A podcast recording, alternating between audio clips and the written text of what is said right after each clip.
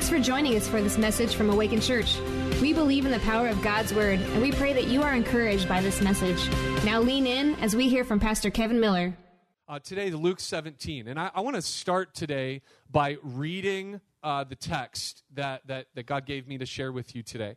I got to tell you that um, when we were reading, as we've been reading the New Testament, Psalms and Proverbs together throughout 2020, we read Luke chapter 17 back at the beginning of March this year. It was right before everything really kind of s- spun out of control.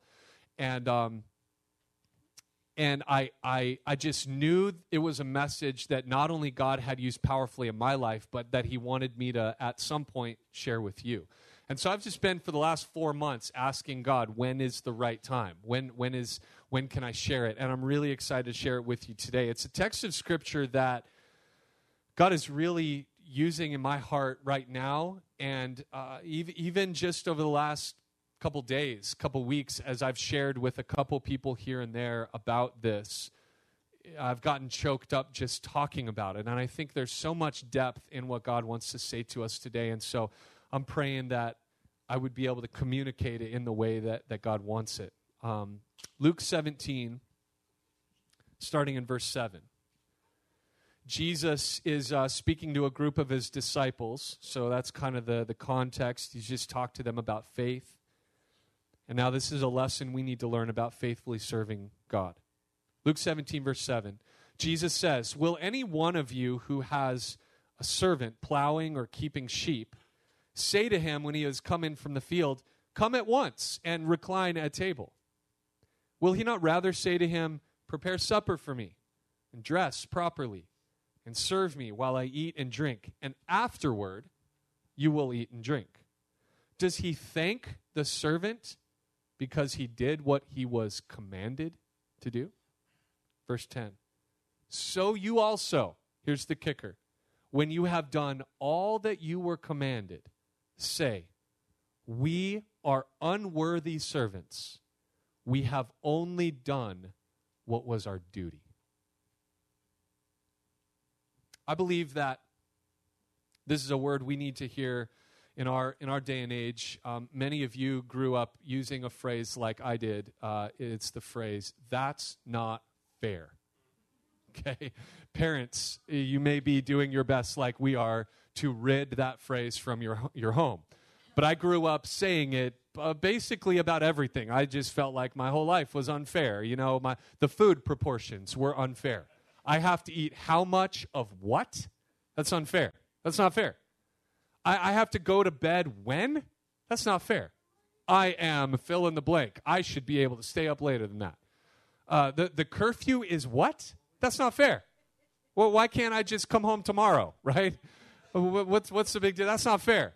I, I felt like so many rules that were put in place were, well, that's not fair. You're just making rules to make my life hard, whatever it is, right? And I use the phrase over and over and over because we live, let's embrace this for a moment, we live in the age of entitlement, don't we? We live in the age of entitlement where everybody is offended about something. And if you are one of those, buckle up because I'm going to offend you today, okay?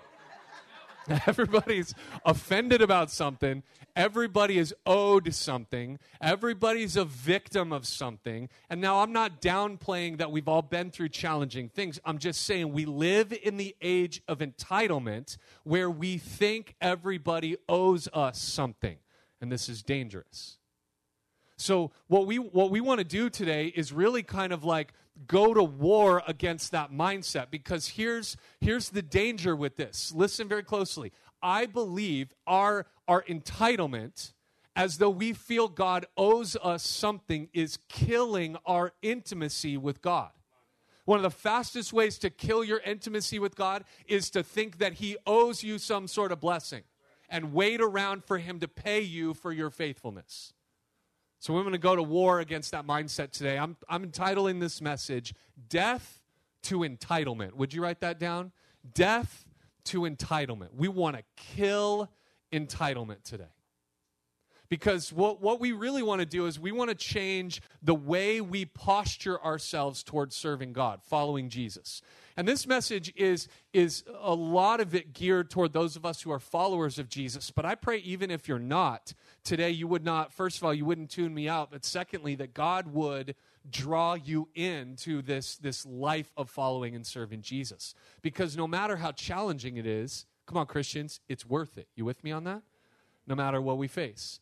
So we want to change our posture today from I have to serve God to I get to serve God. Like imagine if we if we made that switch, how this would change the way we look at, at, at the scripture, the way we look at God, because we are not God is not in debt to us, it's vice versa. We are always in, in debt to God. There will never be a, a, a, thing you can do to put God in a place where He owes you something. And so today, I hope that you feel this as a, this, this message. I hope that you, you receive this as not a, a, a pushy demand to pay up, but I hope that you receive it as a, a gentle reminder of the honor that it is to be a servant of the Master. That's the goal today. So here's what I want to do I want to share three, what I'm calling declarations. And I hope that you'll write these down, first of all, wherever you're watching this message. Hope you write them down. And I hope that you'll be able, if you can't, even if you can't say them in agreement or by faith today, I hope you'll still write them down. And my prayer is that we'll be able to get to the place where we can say this about ourselves, about our, our own lives. I'm going to give you three things from Luke 17. Number one, I pray this is a declaration we can make over our lives. Write this down. Faithfulness will define me because faith empowers me. I pray that we can say this, this statement that, that my life is empowered by faith, and so because of that, I am known for faithfulness. I'm going to be a faithful servant in whatever it is that God calls me to. Now, look at Luke 17 with me, real quick. Verses 7 through 9 give kind of the, the vantage point from the, the eyes of the master. Jesus is asking these questions Would a master do this? Would a master do that? If you had a servant, would you allow this to take place? But then it switches, you might notice in verse 10. Jesus says, So you also. What he's saying is, now let's take our cues from this servant. Jesus is saying, We are the servants of the story. So let's look a little bit about this, this faithful servant. You might notice in verses 7 through 8 that this servant is kind of a jack of all trades. I don't know if you noticed this. He's in the field plowing, he's in the field watching sheep. When he comes in, he's a chef. He's supposed to dress properly. He's a servant to his master in, in many different ways. And I love this because it's a good reminder that here, here's what this guy's doing. When the outside work is done, there's more work to do on the inside. Great reminder for us that when you have completed one assignment for the master, that doesn't mean you're done. That means you move on to the next assignment. And when that assignment is over, you move on to the next assignment. And until we breathe our last, there are always new ways for us to serve our master right? There's always a new assignment. Now, some of them look similar, some of them feel very different. But the faithful servant, follow me on this, the faithful servant has no time to stand around and wait for thanks and payment. There's more work to get done. I don't have time to stand around and hope somebody noticed me or hope that I get paid for what I did. I just got done with that assignment. Now I'm on to the next. That's a life of faithfulness. So when we talk about faith and faithfulness, let's, let's clarify what, what we're talking about here. Because faith that does not lead to faithfulness is useless. In fact, I would, I would say this faith that does not lead to useful, usefulness is actually just belief. What's the difference between faith and belief? Faith promotes action and obedience in our lives. Belief, James chapter 2, the, the, the, the author, uh, James, says, even the demons believe in God and tremble. We don't want just belief, we want faith that moves us into action and faithfulness. And so, I, I think the question for us here to consider is Has my faith only changed my eternal destination, or has it changed me right now in the life that I'm living? Now, here's why I ask that. Because I would argue that if you have the type of quote unquote faith that has only given you a free ride to heaven but hasn't changed you now, I would argue it hasn't actually changed your eternal destination. You tracking with me? I know it's not super encouraging, but I guess that's not what I'm out to do today. I'm out to just say, listen, if if we if our lives, if faith in God is empowering us, it will lead us to a life of faithfulness. Why is that? Well, think about it. Isn't this just logical? If the creator of the universe lives inside of you, how could you stay the same like you always were before you knew Jesus? How could you? You can't possibly be who you used to be when now you are a temple of the Holy Spirit. Come on. God will change you. You can't stay the same. So if your faith has changed your eternal destination, I would argue it would change your life right now. And if it hasn't, maybe there's an additional step you need to take because I wonder if you really understand what faith in Christ is all about. It's about faithful service to the master, just like this servant. So I pray that we will be able to say, faithfulness will define me because faith empowers me. I'm not talking about a life of perfection, I'm talking about a life of faithfulness. And when you fail, not if, when you fail, you own it, you get back up, and you keep moving, right? Faithfulness will define us. Declaration number two, would you write this down? I will not wait around for thanks, I will give thanks. Come on. What if we had a lot more people who did that? I'm not going to wait around for somebody to notice me. I'm just going to be thankful. The Bible says I always have a reason to be thankful, so I'm going to live that out. Verse 7, I think, describes how we like to have our rewards.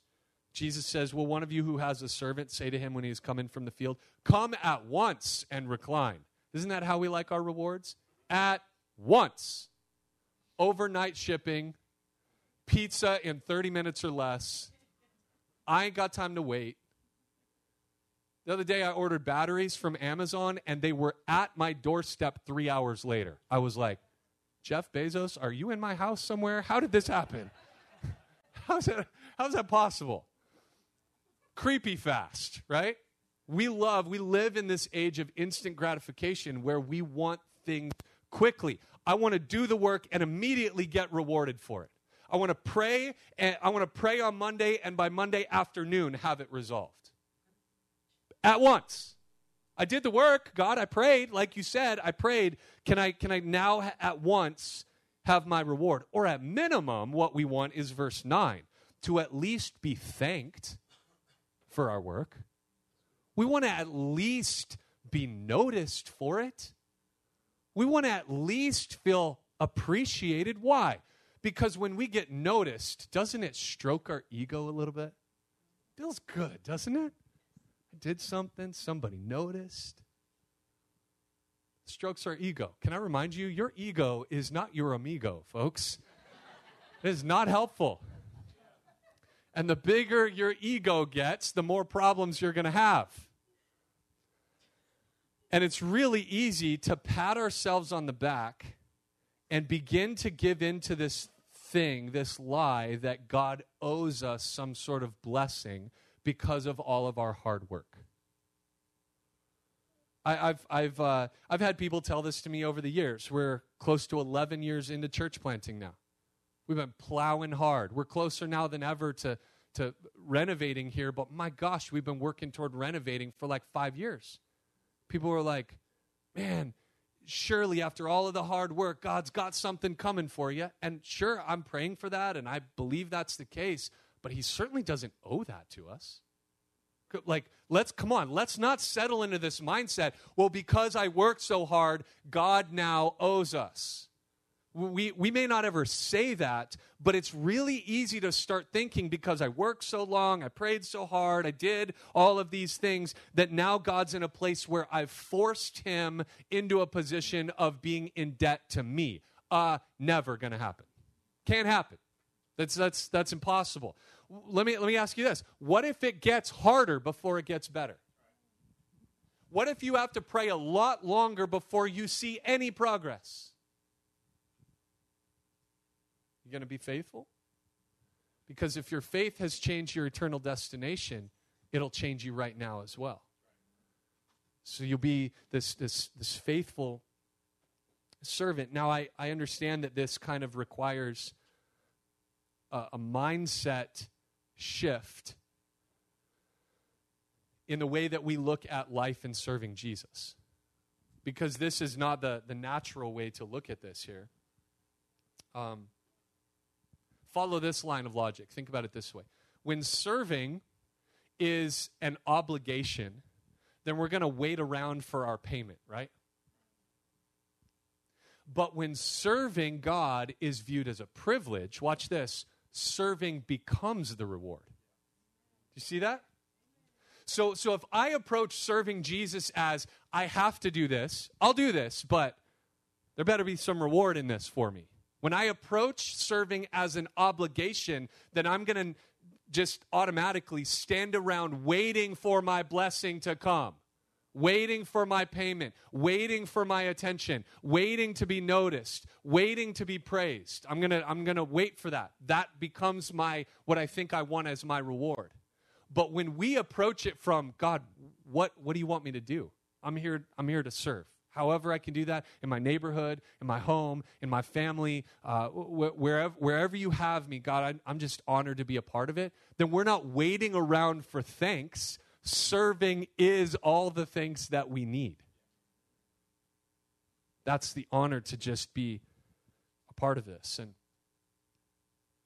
so if you're waiting for payment, maybe maybe that's kind of, you know, here's Jesus talking about this hypothetical situation. You think this servant is just like waiting around to be thanks. Listen, if you're waiting around for God to pay you, can I remind you, He already paid? Over and above any place you'll ever be. Like when we get to heaven and, and we go, we go, I, I get to worship God because He's so worthy of it. And, and if we're a thousand years into heaven, guess what? We still haven't paid back the debt that we owe to God.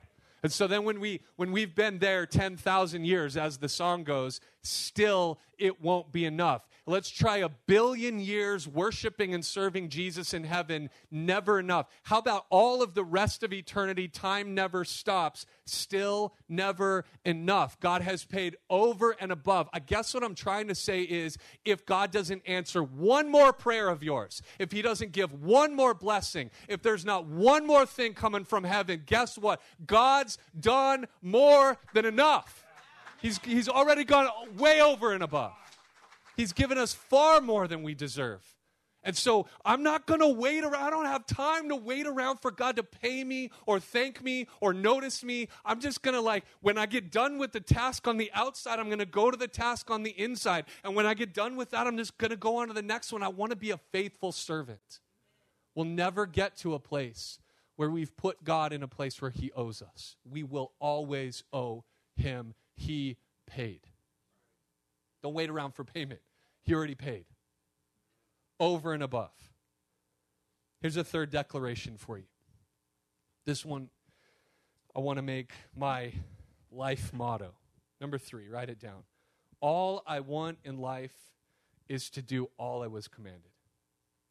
That's it. May not sound that eloquent, I don't care.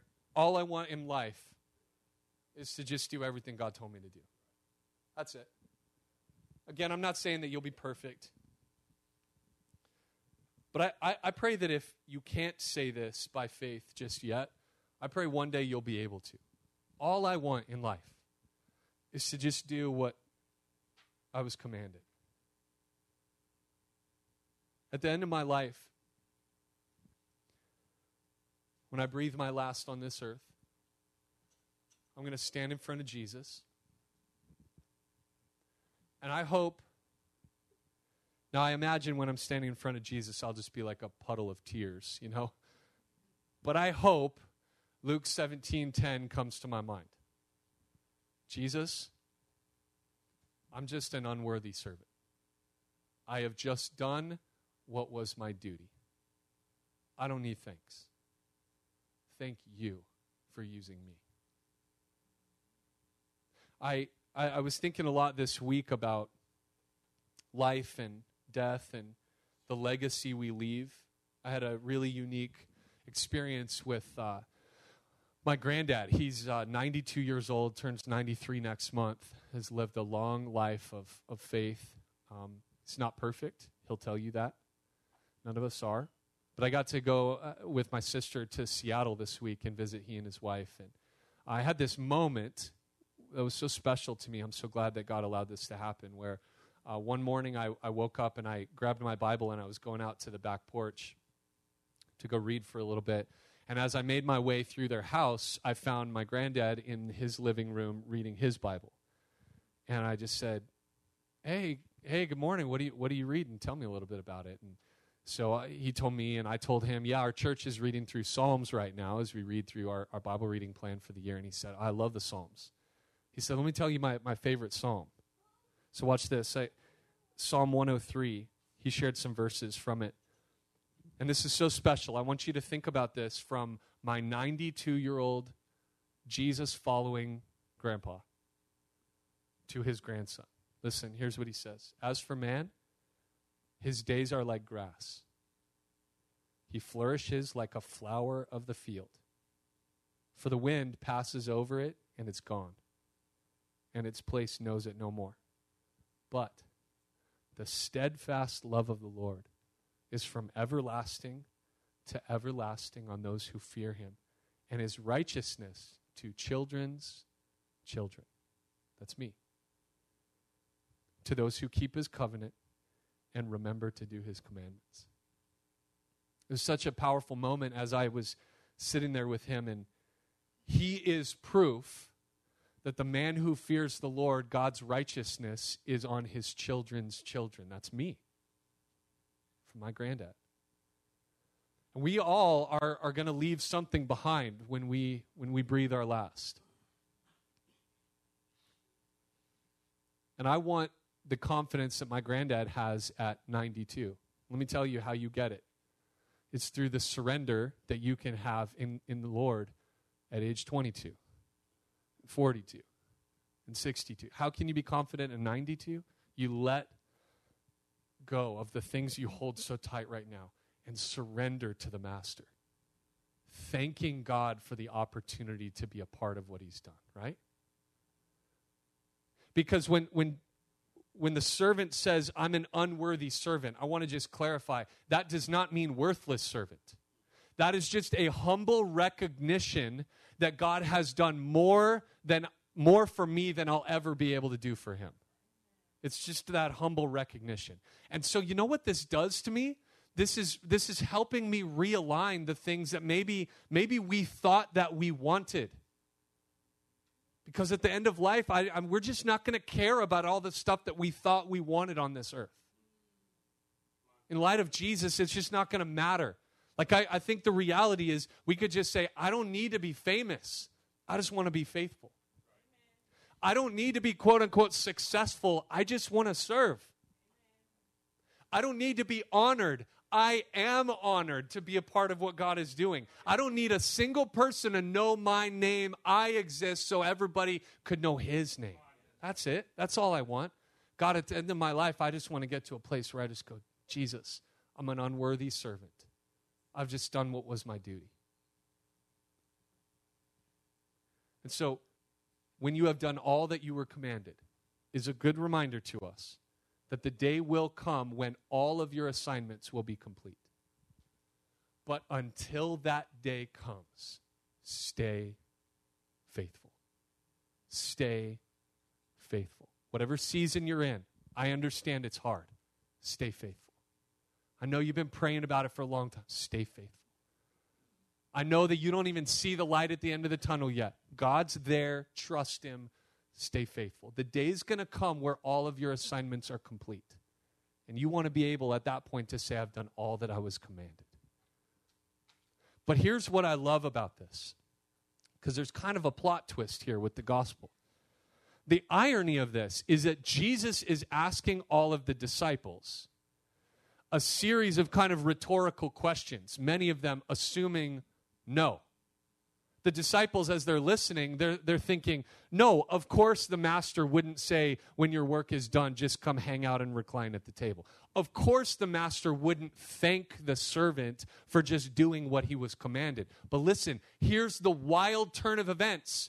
Although an earthly master would never treat their earthly slave that way, our heavenly master has gone, not only paid for our freedom, but left to prepare a place for us to thank us for our service. Imagine, just look at the way that, that this has all flipped around now. He paid for us.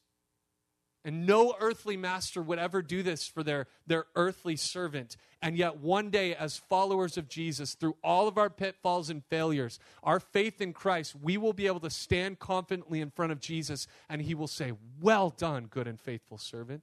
Enter into the joy of your master. He does not owe us that. And yet, in this plot twist that we could have never predicted, the master is thanking the servant is that not the gospel right there? The way that he has demonstrated love and gentleness to us. So I guess my thought when I think about that is if a common servant would so faithfully serve a thankless master, how much more should we serve a grateful heavenly master who's paid the price for us and gone to prepare a place for us? Entitlement. Listen, this is why we're I'm, I'm saying death to entitlement because entitlement is killing our intimacy with God and the joy of just knowing Jesus. So many of us get into this rut of waiting around for God to do something for us because of fill in the blank, something that I've done that I think God God owes me for that. But this gets us in big trouble and it really begins to rob us. And I wonder how many of us, follow me on this, I wonder how many of us are missing out on what God wants to do through us because we're standing around hoping God will just thank us first. We're missing out entirely on this. And I think what we need to do is we need, we need to change our posture towards serving Jesus. Because watch this entitlement has a posture, doesn't it? It's normally something like this.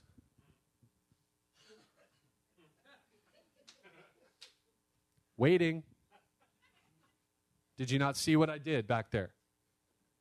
God, do you not know how long I prayed for that? God, do you know how many years I've been plowing the ground, planting a church, doing your work? Arms crossed. That's entitlement. I'm just waiting to be thanked, waiting to be praised, waiting to be noticed. But you know what the posture of humility is? It's not crossed arms, it's bent knees. And I wonder what our homes and our families and our neighborhoods and our church and our world would look like if there were a whole lot less crossed arms and a whole lot more bent knees. I wonder what God would do in us and through us as we just go, God, you don't owe me anything. I'm an unworthy servant. I just want to do all that I've com- been commanded. What if we live that way? Can you imagine how God might use us? What if we approached our church that way? What if we approached our family this, this way? On my knees as a servant, God just put me to work. And guess what? When one assignment's done, I'll go faithfully on to the next. I'm not here, I don't have time to stand around and, and, be, and wait for thanks. I'm just honored to be a part of what you're doing.